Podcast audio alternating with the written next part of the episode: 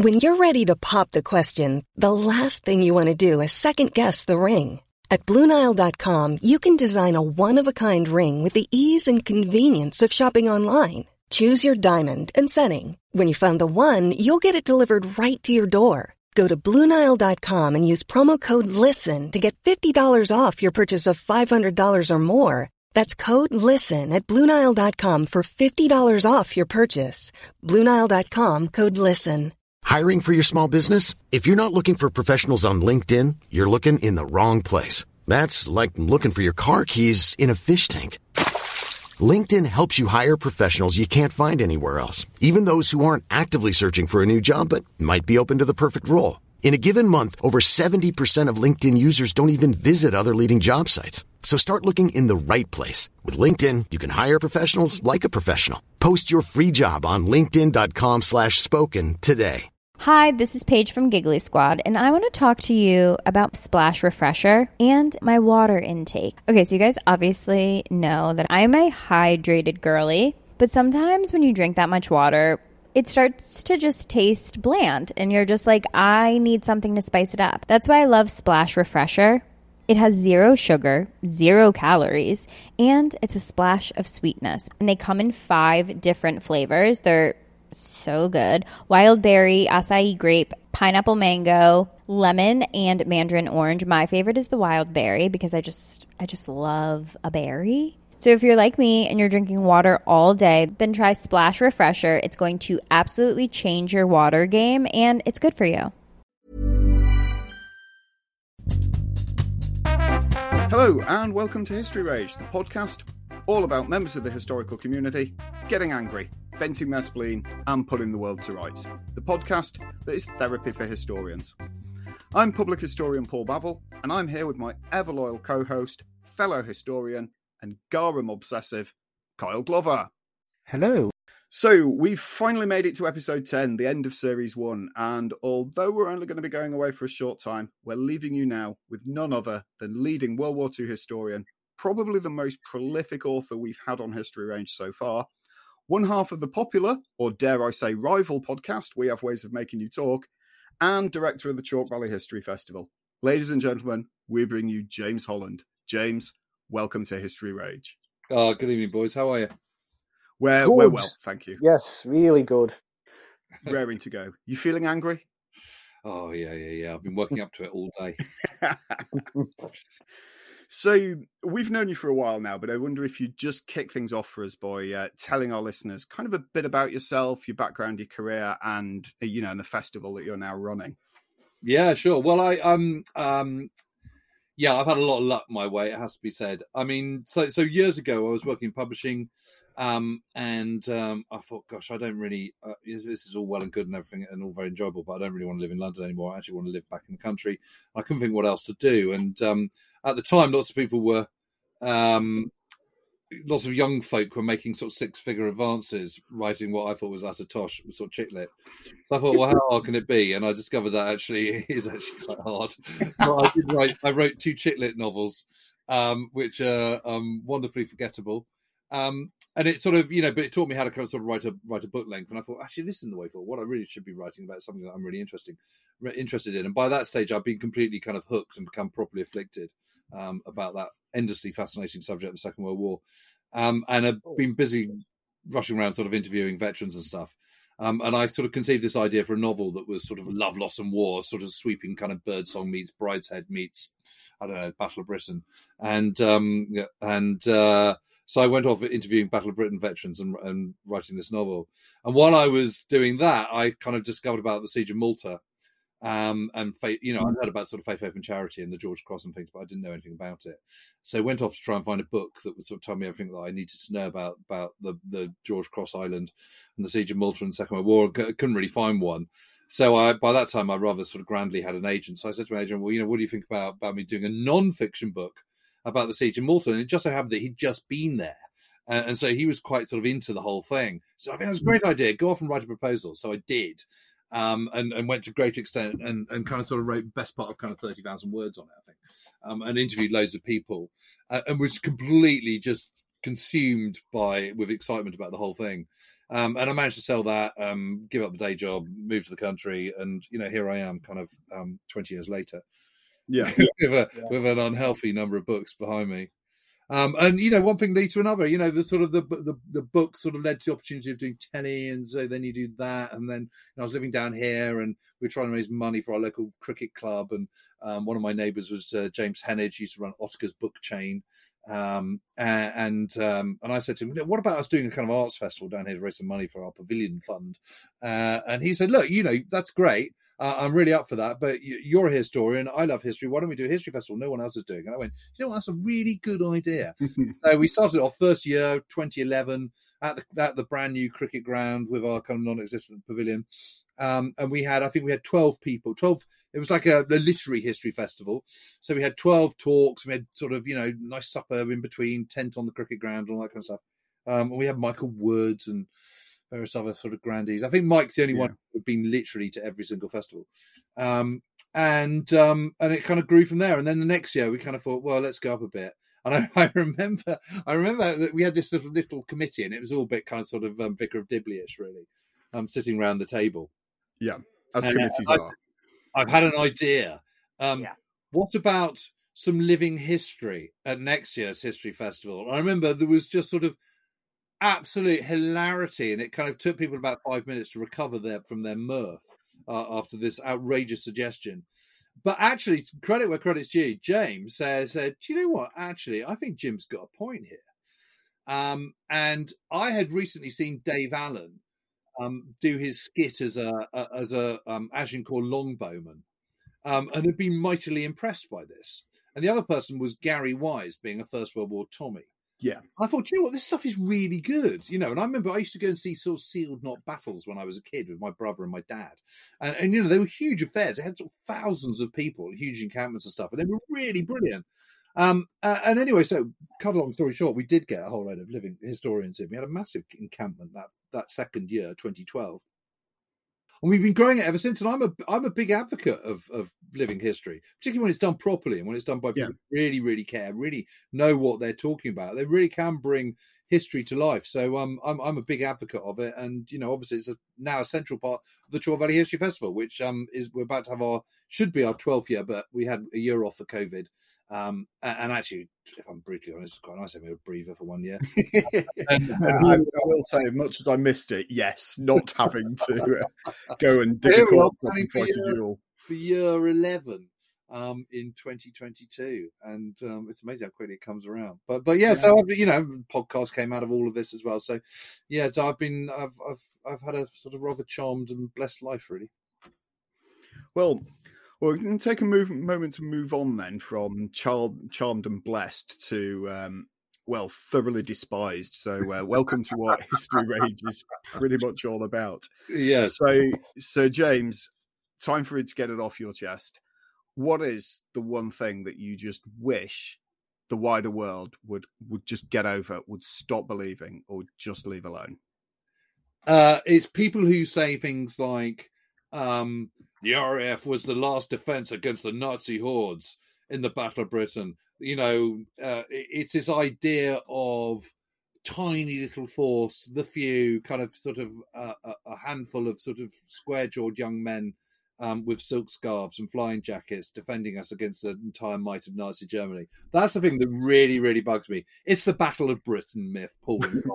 it's it's this idea of of kind of t- little Britain defending against the mighty Nazi Moloch. You know, that's what I can't bear. It absolutely drives me mad. You know, and, and, the fact that it was a sort of a jolly close run thing, the narrow margin, all that kind of all that kind of nonsense. It's absolute balls. right. It's absolutely. I mean, the RAF absolutely whipped the Luftwaffe. I mean, it was a proper victory. And, and you know, the, the truth of the matter is, the RAF was the first line of defense, not the last line of defense. It was the first line of defense, uh, and and you know it just it's it's just it's Spitfires and Hurricanes, and it's ignoring Bomber Command, and it's ignoring Coastal Command, and it's ignoring the fact that actually Britain is the world's biggest empire ever, um, and, and, has unbelievable global reach. That the Navy is is the senior service for a reason. Um, it's the world's yeah. largest navy, the world's largest merchant navy. There's so many things in Britain's favour, and actually, the teeniest bit of Britain's armed forces was its army at Dunkirk. And okay, so fine, they had to leave all their equipment behind, and that was a bit of a downer. And France France was defeated. But this idea that, that, that Britain was totally staring down the battle, the closest Britain got was Monday, the 27th of May, 1940, when everyone was having a bit of a panic on, and Lord Halifax, who was the most respected politician in the country, was having a bit of a spat with Winston Churchill, who was brand new to the job of Prime Minister, only became Prime Minister on the 10th of May, the same day that Germany launched its um, its blitzkrieg through into the west, its attack on the west. And at that point, it did all look a bit suspect, and everyone was a bit, everyone was totally discombobulated and, and, and freaked out by what had happened on the continent. Mm. It was the, it was the, the the strategic earthquake. Absolutely no question about it. And so everyone was a bit like rabbits in headlights. They just didn't know what to think, didn't know what to do. And it was sort of, ah, we're all going, you know, this is all going out terribly wrong, you know, and, and there's panic going on. Um, and actually, what it needed was cool heads, and everyone to go, just calm down. It's okay you know, we've still got the world's largest navy, got burgeoning air force, we've got lots of, you know, we've got huge dominions and empire forces and these huge, you know, huge access to the world's resources and the world's oceans and all this sort of stuff. We've got lots in our favor. We just need to keep our calm and we'll be fine. Um, and it's not like Britain was stood alone. On that day, Monday, the 27th of May, 1940, so the point I'm trying to make is, had Britain kind of sued for peace then, it would have been an entirely unnecessary and self-inflicted kind of defeat. You know, it, it, it was not required. Unfortunately, Churchill prevailed in his, his spat with Halifax. Halifax did not resign. The, the government wasn't brought down. Um, Churchill kind of won further support, got everyone behind him, and, you know, the rest is history, so to speak. But that was the closest they came. It was not from the threat of of Adlertag and the Adler Angriff, you know, i.e., the, the attack of the Eagles, the attack of the Luftwaffe in the Battle of Britain. Yeah, that's what really bugs me. Grr. Thank you. Yes. Do you feel better now? yeah, God, that's really good to get that off my chest. Thanks, guys. So, um, why do people believe this? Why do we have this mythology of the great big last stand of the RAF fighting to the last for for literally for Britain? Where does this come from?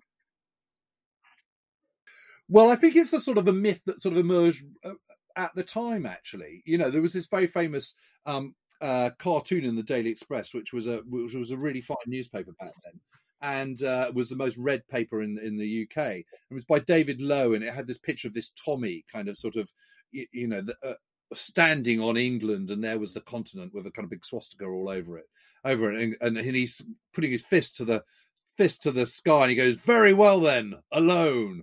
Uh, and that's on the 18th of June, 1940. Um, and, and I think it's sort of that, that, myth started then, really. And I think there is this this sort of blif, myth of the Blitz as well. This idea that we're sort of backs to the wall, and I think there is a sort of, I think it sort of gets, it's sort of you know you see you see it in Dad's mm. Army. This idea that we're all a bit bumbling, you know, the Home Guard sort of Captain Mainwaring types. You know that sort of that sort of appeals to our sort of slightly, uh, you know, we we definitely have a sort of self-deprecating sense of humour, and we have a sort of and we have a kind of uh, eyebrow raised kind of sort of approach yeah. to central authority. I think yeah. a kind of you know we generally toe the line, but we're also kind of sort of uh, it'll all end. You know, we got this sort of slightly kind of sort of Eeyore-ish kind of lugubriousness when it comes to kind of expectation. Yeah, we will put up with quite a lot. Yeah, and then the, then there's all the kind of sort of you know then then there's a, never has been so um so much owed to so um, by so many to so few speech uh, which actually does include Bomber Command and the whole of the RAF and Coastal Command, but is sort of taken to mean um, the fighter pilots because, of course, they're the visible ones. Because you know when you uh, look up, you know you're you're sort of putting out your washing um, in a village in Kent, and you look up, what you see is little sort of Spitfires and and and Hurricanes sort of darting about the sky. Um, you don't see sort of bombers going off to off to kind of Germany or or to the airfields of northern France. So I suppose that's also part of it. And then there's just the, the then there's the narrative of it, you know. And, and so I blame historians and and um, and, and I also blame I also blame pilots in the in in the Battle of Britain, you know, because they're writing their memoirs, they're being asked about their stuff, they're incredibly glamorous, and there's all sorts of sort of well, there was me and kind of Bob and and two others, and we were attacking a swarm of kind of you know of of three hundred, and so this sort of perpetuates the kind of the idea that there weren't very many Spitfires and Hurricanes, and of course, what one has to remember is that that Bob and Charlie are one of one and two of twelve in a squadron um, attacking 300. But what they don't realise is all the other squadrons that are involved, uh, of which equally make up hundreds. Um, and, and, one of the one of the good things about the Battle of Britain, from the RAF's point of view, is that those air airfields are spread all over the place, which is in sharp mm-hmm. contrast to those of uh, the fighter um, squadrons of the Luftwaffe, which because they're on the attack and because they've got to get across the channel before they can do any damage at all, they've all got to be as close to England as they possibly can be, which means putting them in a massive um, collection um, either in Normandy or in the Pas de Calais yeah, something that Bomber Command would find very tempting. Which Bomber Command do find very tempting. So tempting, in fact, that they're bombing them almost every single day, much to their annoyance. Um, and and and so the Pas de Calais becomes a kind of target-rich environment, um, to use a modern term, in a way that fighter command airfields are not, because they're quite understandably spread all over the place. But what that does mean is that you've never got more than three squadrons operating out of one sector station. Um, uh, and when you take off, you until the till certainly till kind of uh, sort of uh, well into September 1940, squadrons were operating on their own, and then they were operating in pairs. But again, once you were airborne, you were operating as a squadron, not in that pair.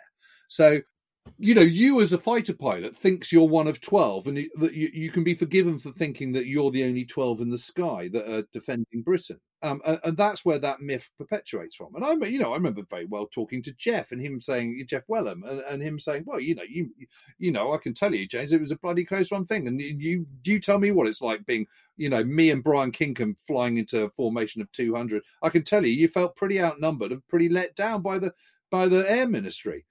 And it's like, yeah, but Geoff actually, you know, who else was flying that day? You know, and and um, you know, the greatest will in the world. You know, obviously Geoff is a total legend and a lovely bloke, and I loved him dearly, and he was a great mate, and and you know, it's very hard to kind of disagree with someone who was actually there at the time. You know, they were there, yeah. Yeah. but they don't have the perspective that someone does who's studying it in intimate detail 70 years later has. Yeah. With access to paperwork and documents and stuff like that. Yes. Yeah, all those reasons and the blip, you know, the myth of the Blitz, and, and and you know what you find is is people in the retelling start adopting the kind of the memes that come out of of those people. So the whole story becomes sort of self perpetuating, and then then you get sort of you know jigsaw puzzles with sort of you know a Spitfire kind of flying over a Messerschmitt and white cliffs, and it's constantly sunny. And up above are a kind of sort of huge swarm of kind of I don't know Heinkel 111s or something, you, you, know, on your chocolate box or your or your kind of sort of box of shortbread from Kent. And, and, and you know, all that does is, mm-hmm. is again just sort of perpetuates it. And every time someone interviews a Battle of Britain veteran, they go, "Well, it's close run thing. You know, we were absolutely staring down a barrel by September." And you sort of go, "Well, you know, were you?" And I would argue not.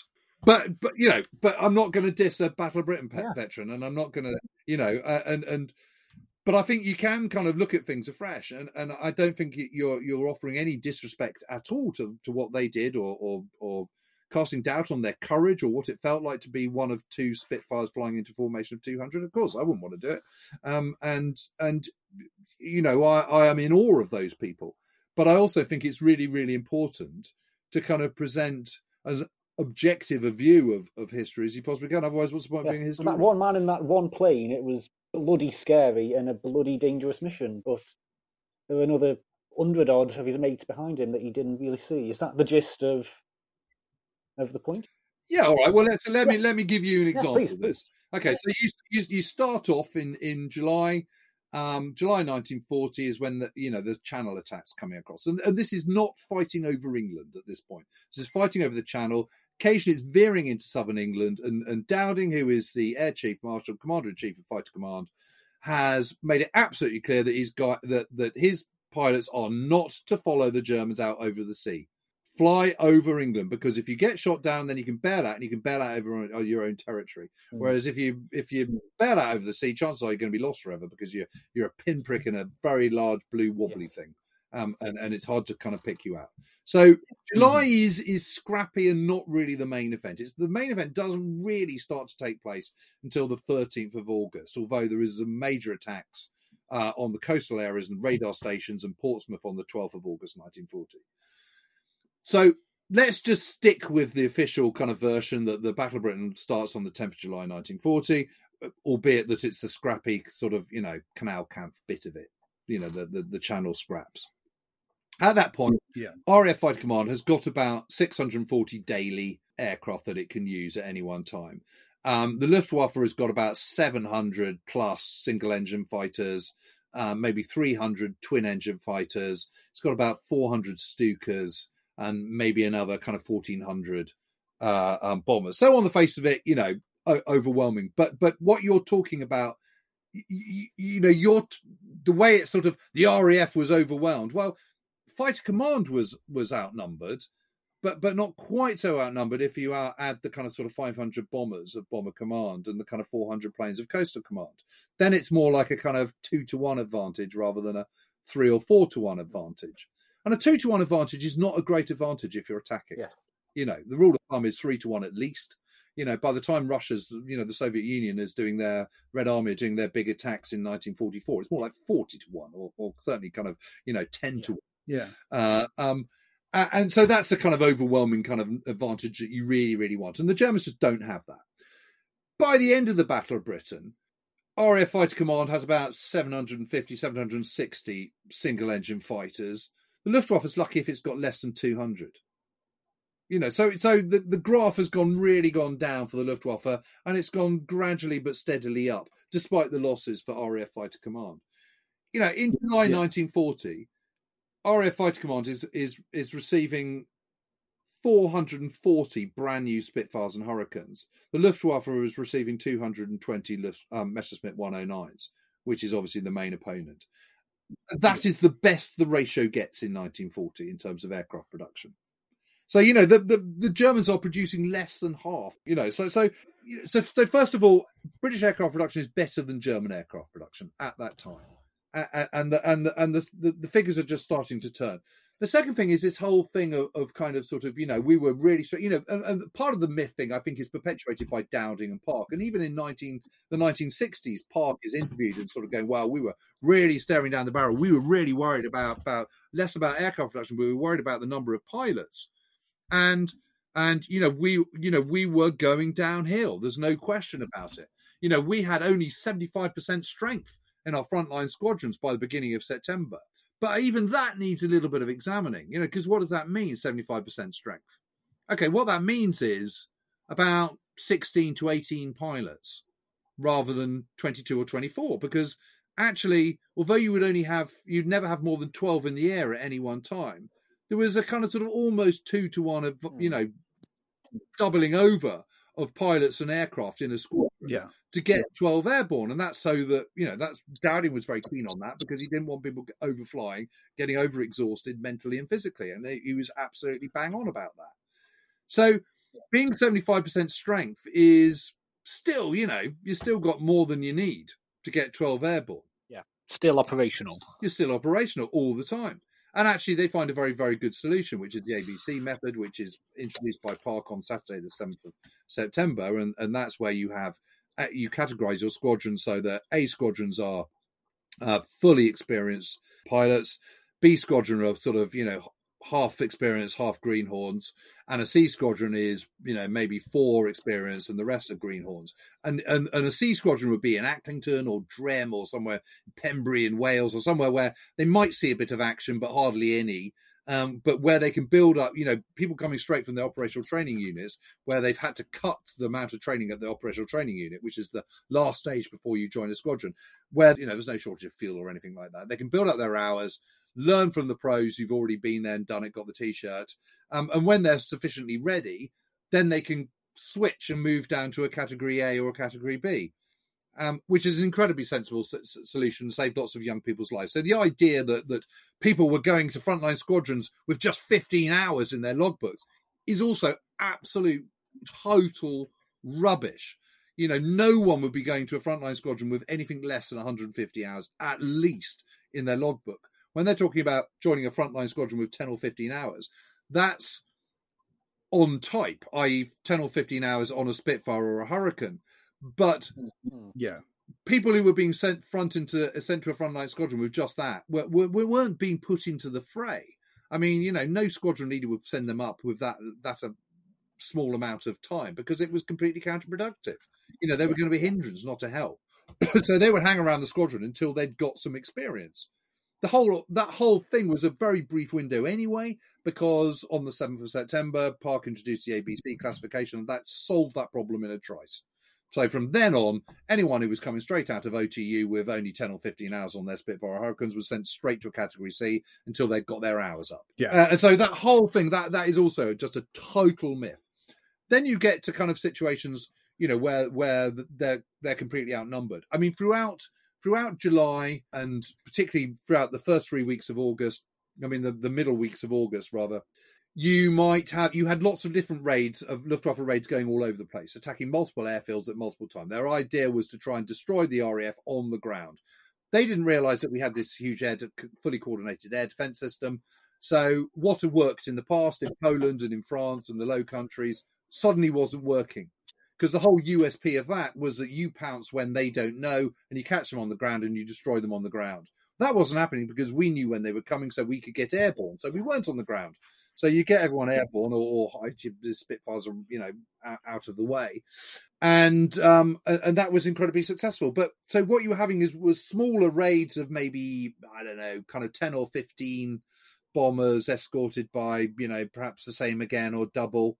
Um, and you'd be intercepted by variously three squadrons, something like that. So you know, again, it's not it's not it's not overwhelming superiority. Not yeah. until September that you get these large scale formations, and they're all going to basically to London for the most part.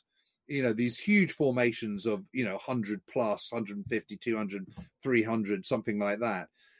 But at that time, you know, okay, the, the, the, classic example is Sunday, the 15th of September, which is now commemorated as Battle of Britain Day. There's two major raids that day.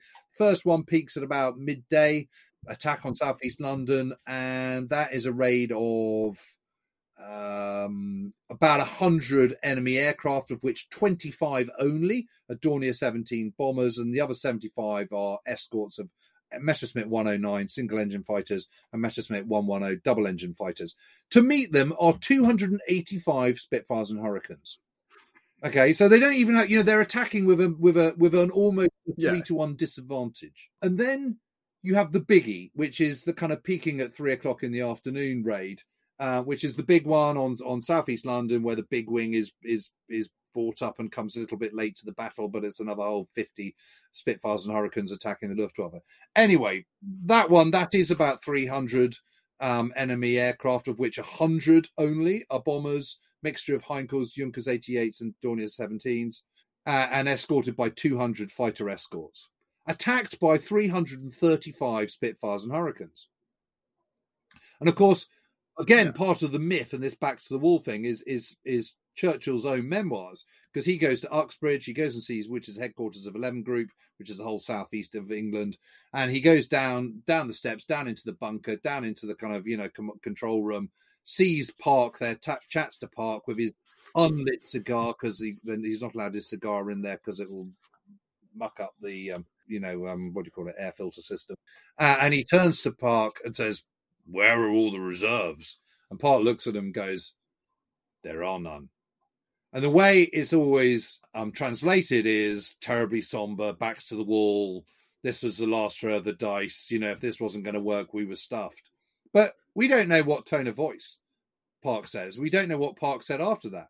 He, yeah, it could have been we don't need any. Yes, he, he, he, he we don't know that he didn't say, "Well, I've got everyone in. Uh, there are none in 11 group because I've made the tactical decision to employ them all at this one moment. So we have an overwhelming attack peppering the enemy attack. Uh, and these are the tactics that I've I've changed and I think is best suited to the moment. However, when I say there are none, I'm not including the other 400 elsewhere in the country. Hey, I'm Ryan Reynolds. Recently, I asked Mint Mobile's legal team if big wireless companies are allowed to raise prices due to inflation. They said yes. And then when I asked if raising prices technically violates those onerous two year contracts, they said, What the f are you talking about, you insane Hollywood ass? F- So to recap, we're cutting the price of Mint Unlimited from $30 a month to just $15 a month. Give it a try at mintmobile.com slash switch. $45 upfront for three months plus taxes and fees. Promo for new customers for limited time. Unlimited more than 40 gigabytes per month. Slows. Full terms at mintmobile.com. There's never been a faster or easier way to start your weight loss journey than with PlushCare. PlushCare accepts most insurance plans and gives you online access to board-certified physicians who can prescribe FDA-approved weight loss medications like Wegovy and Zepbound for those who qualify. Take charge of your health and speak with a board-certified physician about a weight loss plan that's right for you. Get started today at plushcare.com slash weight loss. That's plushcare.com slash weight loss. plushcare.com slash weight loss. Um, if I can cut in with a question of just permit me clinging to the myth with my last kind of dying breath there. But yeah, I accept Britain didn't stand alone. It did stand cut off from its empire. Um, we had been unceremoniously booted out of France. You know, was there a distinct disadvantage that we faced? You know, were there any overwhelming odds that we actually did beat? Um, well, I, I suppose psychologically, it was was it was a strategic earthquake that France was rolled over in, you know, effectively five days, which is what it was. Um, you know, the collapse of the Meuse front w- w- was basically it, and at that point there was there was no realistic chance of turning it around, and and that was because the Germans were able to take off the French in penny packets and surround them piecemeal, rather than allow the French to concentrate on mass, which is which is would have been made them impregnable and that was all about comms and all the rest of it. So that was there was no question that that was a massive strategic earthquake. But the very nature of Britain's uh, um, being separate from the continent was was absolutely its impregnable advantage, because defending it was the world's largest navy, uh, uh, you know, which was at the same time also cutting off Germany from the outside world. So if anyone was isolated, it was Germany, yeah. despite the fact that they'd marched into kind of you know Scandinavia and, and the Low Countries and France. And Britain still has access to the world's oceans. It still has enormous clout. You know, it is not the little Britain that, that it became or has become or is about to become even more little um, in, in, recent times. You know, it, it, was the biggest empire the world has ever known in terms of kind of, you know, geographical pinkness, yeah. for want of a better phrase. Uh, and, and, that is a huge advantage. Uh, and and the bottom line is, is the Germans were trying to cow Britain into into into an into an early peace settlement. And, and they were looking at it through the prism of their own worldview, which is we're a continental power, the army is everything. When you lose your army, that is like the biggest disaster ever. And so therefore, of course Britain's going to come to come to terms because what else can it do? It, it's you know Germany's completely failing to to appreciate what Britain's strategic strengths are. Germany is all about winning wars incredibly quickly um, it historically it always has done. It's not a, you know what it can't do is is afford yeah. a long drawn out attritional war because it's always going to lose because it, it, it's stuck in the middle of Europe and doesn't have access to the world's resources. You know, and that's why it loses in the First World War because it's it's it's affecting a lightning strike in August 1914 and then gets bogged down in in you know sticky attritional warfare and loses. You know, and it's going to lose again if it doesn't win in the summer of 1940, almost certain. Like Blitzkrieg's nothing new. Blitzkrieg's nothing new. It's a, it's a, it's an age old thing that goes all the way back beyond Frederick the Great to Frederick the Elector. I mean, it, you know, and, and and out of necessity. Whereas Britain can, as long as it holds off initially, and that means resisting an invasion attempt and keeping the Luftwaffe at bay, it's going to be fine. Um, and keeping the Luftwaffe at bay is odds on it's going to work because it's got the world's first fully coordinated air defense system, which no other country's ever had, and which is spectacularly efficient. And secondly, it's got the world's largest navy. And Germany doesn't have a strategic air force, which is what it needs for such an air attack you know, the Luftwaffe is, a, is what we would call a tactical air force, close air support. It is designed and has grown up organically to support ground forces. Suddenly, it's been given a completely different role for which it has not trained and is not suited. It's not equipped. Doesn't have kind of, inter, you know, there's no radio connection. There's no ground controllers. Um, they're not mm-hmm. using radar. Um, all sorts of things. It just it's just not prepped for. They don't have any heavy bombers. The amount of ordnance they're dropping is is is pathetic compared to what's going to come later on in the war. Um, they just haven't thought it through. Their intelligence on Britain is is absolutely woeful. Um, their aircraft production is just risible. Um, you know, there is nothing about the Luftwaffe setup in 1940 that suggests it can overwhelm the RAF.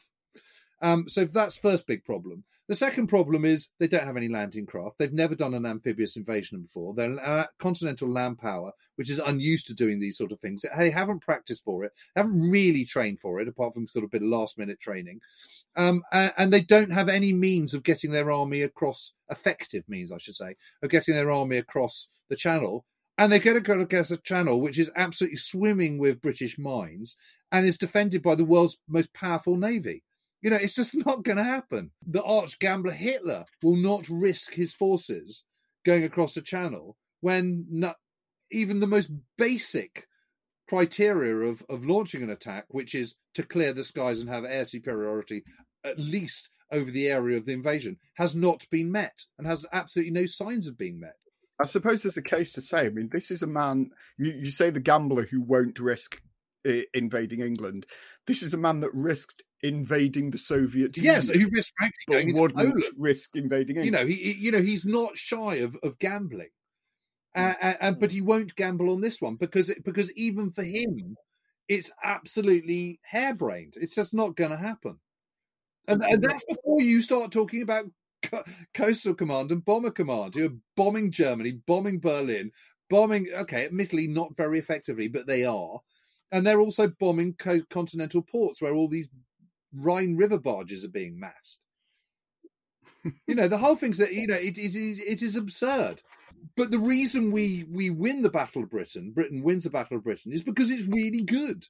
You know, it's not designed to have a big army and fight a big continental land war. So, you know, obviously there's some shortcomings there, although actually the BEF fights incredibly well, I think, really, all things considered. I mean, what do you do when you kind of, the, the, the people either side, of, on either flank of you are pulling back? You don't have any much choice in the matter, do you?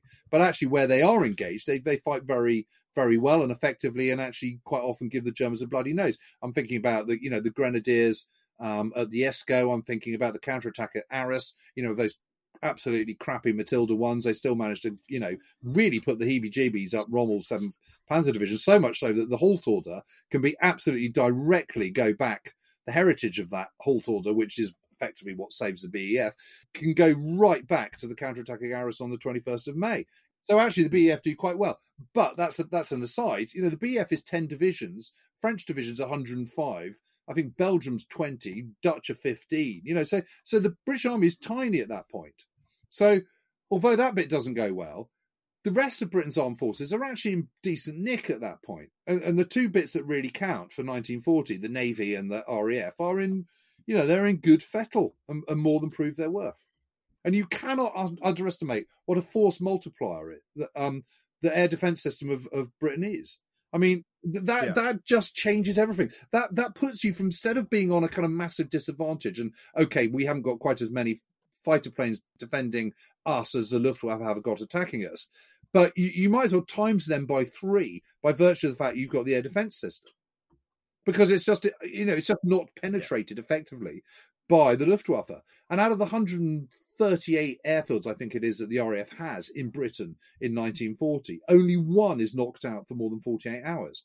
And, and okay, Biggin Hill is knocked about and all the rest of it, but it's never out of action uh, for more than a few hours at a time. Uh, and because the defences have been so carefully prepared, what you've got is um, extra um, control rooms three miles down the road, and they just sort of you know get into their Humbers and off they go, and and you know out there. Yeah they were set up in tea rooms, church halls, anything yeah. that would give, give, it a go, which is which is the British improvised way. But really. the idea that it's just the few, and we were on, you know, we were backs to the wall, and it was the last chance saloon and all this stuff. It's just not true. And actually, what should be celebrated is, is how well organised we were, uh, um, how brilliant the air defence system was, um, and how absolutely thoroughly whipped the German Luftwaffe was in the Battle of Britain. Was there was there any part of Operation Sea Lion that actually looked like a good no. idea? No, I can answer that one. My favorite bit, of, Total my favorite, my favorite bit of the of the Operation Sea Lion idea is the fact they don't have enough motorized barges. They don't have any landing craft at all, apart from these uh, um, little rafts that they send over. These little sort of ferries, um, which can take a few things, but they, they don't really have bows, and they're and they're, they're just I can't remember what the name of them is, but they're they're just totally ill suited to crossing the channel. Um, they're fine on the Straits of Messina, which is about a mile and a half wide and quite sheltered, but but and in the Mediterranean, but won't work across the channel at all. But then my favourite bit is that they have they plan to have one motorised barge towing two unmotorised barges. So how's that going to work? Now I've sailed. That's not going to work at all. It's not going to Yeah. work. And just that compared to what the Allies came up with and invented almost from scratch to go the other way, Yeah. and that was still a hairy, dangerous Exactly, mission. Carl. Exactly. Yeah, it's not. It's not going to happen. It just can't happen. Not going to happen. Not not on a whole millennium of Sundays. Not a chance. And and so actually, Yeah. it, I, I still think the Battle of Britain was was one of the great strategic turning points in the Second World War because the moment the Britons carry on fighting, Hitler has to think of another solution because because with Britain fighting, he's he's you know waiting in the wings as the United States. While Britain's in the war, he's in trouble because he knows that Britain's only going to get stronger. You know, it might be a little bit. Britain might be a mm-hmm. little bit behind the game in terms of kind of tank production and aircraft production and all the rest of it compared to the Luftwaffe, which started early. But but it's soon going to be able to outproduce Germany, and then Germany's going to be stuffed. So what do you do? Well, you know, you, you- you have to go into the Soviet Union earlier than planned. I mean, it was always the German um, idea to go to the Soviet Union. That was all their always their intention. But they go in earlier than planned, and um, um, with catastrophically disastrous results. You know, so much so that I think by the end of 1941, there is absolutely no way back for the Germans. Really, there's still sort of moments of jeopardy, but the, there's no chance of turning it around. Yeah, from now from 1941 onwards, they the whole project is pretty much doomed. It's just a question of when rather than when and if. the Soviet Union might still have, you know, might have folded in, in the summer of 1942, but I think it's unlikely. Um, not least because most of their factories were already moved behind the Urals, and and the Germans' next kind of you know target was not Moscow, it was the oil fields of Baku, which they desperately needed because they didn't have enough oil. And they go down to Baku, and and you know it's absolutely inconceivable that the uh, Red Army wouldn't have destroyed them before the Germans got there had the Germans threatened them. Uh, and even if the Germans had got there and the Soviet, Soviet Union hadn't destroyed their own oil fields, the Germans had no means of actually transporting that oil. So the whole thing was completely pointless. I mean, Yeah. Oh, they've got loads of little barges that they could tend up the river that they weren't using to invade you know, Britain. I, mean, I mean, things go around the around the world in, in, in 1941 and 42 by, by ship, just as they do today. You know, and if you don't have any shipping, you're, you're a bit stuffed. And the Germans don't have any shipping; they don't have any. You know, so I, I just can't see how it could have could have worked. So consequently, Yeah. Not defeating Britain in 1940 is the big strategic turning point of the entire war. So, um, just how much is actually owed to so many by? so Well, a huge few? amount is owed to the few, definitely. But I would say the few are still Hmm. are, are still bomber command and coastal command as well. I think you have to think of the RAF as a as a as a sort of combined package in 1940, and it's the whole effort because not least because bomber command are going over and hitting those that target rich environment in Calais, uh, for example.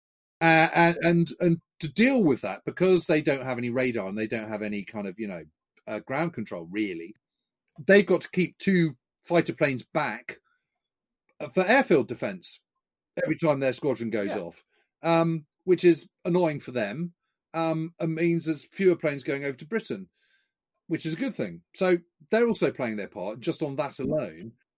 A German plane knocked out by a bomber from Bomber Command is just as knocked out as a plane heroically shot down in a dogfight yeah, by yeah, I would, Fighter I Command. would say so.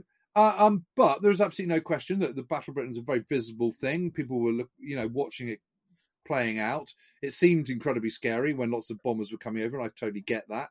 And and these were the guys who were kind of sort of putting their necks on the line and, and going up and flying every single day and, and defending us. And and it it gave the country self belief. Um, it gave the world a sense of you know a sort of visible sense of defiance. Lots of American observers came over and went, you know, yeehaw these plucky Yank- eh, limeys and all this kind of stuff. So you know, a- absolutely, you know, it, it was it was a vitally important battle to win. Without the people going up there and flying in the Spitfires and Hurricanes, he wouldn't have been able to do it. So Yeah, absolutely. So, uh, a lot is owed, but I think also there's quite a lot that are owed to the many Yes. as well. You know, all the ground crews, the people at aircraft production, the, you know, the people running the show, uh, uh, the you know, the control, um, the control rooms, the observer corps, radar, manning the radar stations, and all the rest of it. You know, it's, it's, it's, it's a bigger effort, but I think a huge amount is owed to you. Yeah, definitely. Brilliant. So, well, I've now just finished uh, your latest book, Brothers in Arms, moving from planes to tanks. Um, have to say, loved it. Um, I very, I very much like that kind of small scale where you can follow the people through. This is why I really liked Burma. Um, what's what's the next project on the uh, on the cards for you then? Because I know, well, I've seen you do about a book a year at the moment. Yeah, I'm not doing that. Well, What's coming fiction at the next? moment, um, so that's good, uh, and I'm really, really enjoying that. Um, going back to that, I haven't done any for a while, so that's been really good fun. The next book is going to be next non-fiction book is going to be Westwall, which will be back more sort of ca- campaigny, I suppose. Um, and that's going to be the last sort of um, eight months of the war from the beginning of October 1944 through to May 1945. And it's just that bit that you know, people just don't really know so much about, really. I don't think. You know, it's, Yeah. it's the Rhine crossings, it's it's the Bulge, um, it's it's all that kind of stuff. It's Operation Veritable. It's that big sort of murky winter uh, which is incredibly difficult, incredibly costly in terms of casualties, and, and was absolutely brutal. But gets forgotten about a bit, really. But is still absolutely full of human drama. And of course, you've got you know you've got lots of air operations going on as well, and and so it'll be lots of stuff about the bombing. It'll be the whole effort and what's going on in Japan and blah blah blah. So it'll be a, a bit more of a big sort of sweeping one. But I but I hope it'll hit the spot as well. Yeah, complete the trilogy. Excellent. Excellent, excellent. Is the is the fiction another Jack Tanner novel? Well, I've been doing um, I've been working. I've done about eighty-two thousand words of a novel, which actually I, I started last summer, uh, which I really enjoyed. Um, uh, which is a sort of big sweeping family saga set on a farm, but but over three generations. So it's sort of um, Downton Abbey meets Band of Brothers. I would say. I'd I'd pay to see that. Amazing, yes, The- excellent. The third generation, they do all go off to war, and and unlike Downton Abbey, where you basically, with a few exceptions, you basically stay at Downton, you know, Highclere Castle.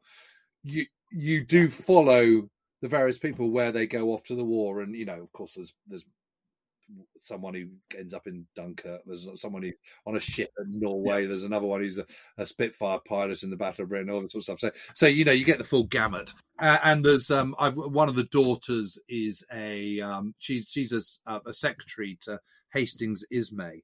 Um, which enables me to kind of talk about, explain what's going on in the war. But also, I'm very interested in the kind of sort of transition in farming and, and the huge agricultural revolution that took place in the World War. You know, Yes. this idea that Britain's producing 14% of its own food in 1939, but 91% by uh, by 1945, which I think is remarkable um, and an incredible transformation of, of which the tentacles are still being felt Yeah. to this day. Uh, and I felt that was worth charting Yeah. as well in, in some detail. Um, yeah, that's that's as much a part of the story as anything but at the same time, there is the I might have to put that on hold, sort of halfway through the first one, because um, there is talk about doing a, um, a Jack Tanner, and we're kind of just testing the water at the moment, and they're reissuing the um, the, the the old ones and giving them new jackets and a makeover and that kind of stuff. Um, but and I have been working up a plot for for Jack Tanner in Normandy. I'll confess I haven't read any of those. No, you're in for a ought treat. correct that. That's all. I, You should. Yeah. you're Yes, for you a should. treat. Thank you very much, James. You know, I think we feel thoroughly told now. I mean, I'd already, I'd pretty much already bought into that last stand idea before, and now I know damn well better. Well, there you go. so, uh, So, well, thank you very much for inviting on. I feel very honoured. absolutely welcome. If you'd like to know more about James, then you can read the multitude of books that James has produced. You can hear him speak at uh, most of the country's leading history festivals, not least of which the Chalke Valley History Festival. You can follow him on Twitter at James1940. Warfestify, we're going to let you we're going to let you plug that when all our listeners come and tune into We Have Ways of Making You Talk. but James, it's been an absolute blast. So thank you very much for No, coming on. thank you for inviting me. It's been great fun and, and good to see you, boys. Well, ladies and gentlemen, I hope you've enjoyed this episode. Uh, you can follow us on Twitter at History Rage or individually. I am at Paul Bavill. And I'm at Kyle G. And you can leave comments, thoughts, and please send your own history rages because we want to know what you wish people would just stop believing. And you can use the hashtag History Rage. If you've enjoyed our work, then please subscribe, leave us a review on Apple Podcasts, Google, Podchaser, or wherever you get your podcasts. It really means a lot when you do that. thanks a lot for listening from all of us at History Rage. Thank you for staying with us through season one. Thanks a lot for listening, and we'll see you in four weeks' time. Bye bye.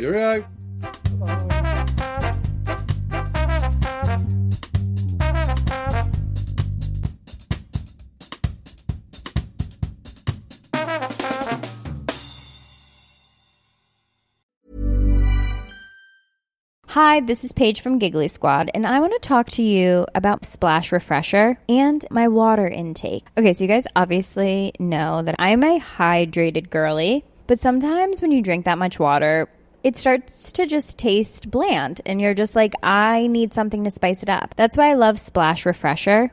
It has zero sugar, zero calories, and it's a splash of sweetness. And they come in five different flavors. They're so good. Wild berry, acai grape, pineapple mango, lemon, and mandarin orange. My favorite is the wild berry because I just I just love a berry. So if you're like me and you're drinking water all day, then try Splash Refresher. It's going to absolutely change your water game and it's good for you. ACAST powers the world's best podcasts. Here's a show that we recommend. The Real Housewives is a guilty pleasure for most, but if you're looking to not feel guilty about that pleasure, tune in to Everything Iconic with me, Danny Pellegrino, where I break down all the messy moments and behind the scenes antics of Bravo's popular franchise. And on Everything Iconic, I also interview celebrity guests like Kelly Ripa, Keke Palmer, Drew Barrymore, Cameron Diaz, and more about their guilty pleasures, their past work, and so much more. So if you're pop culture obsessed and find yourself watching way too much reality TV like me, tune in to Everything Iconic with Danny Pellegrino wherever you listen to podcasts. ACAST helps creators launch, grow, and monetize their podcasts everywhere. ACAST.com.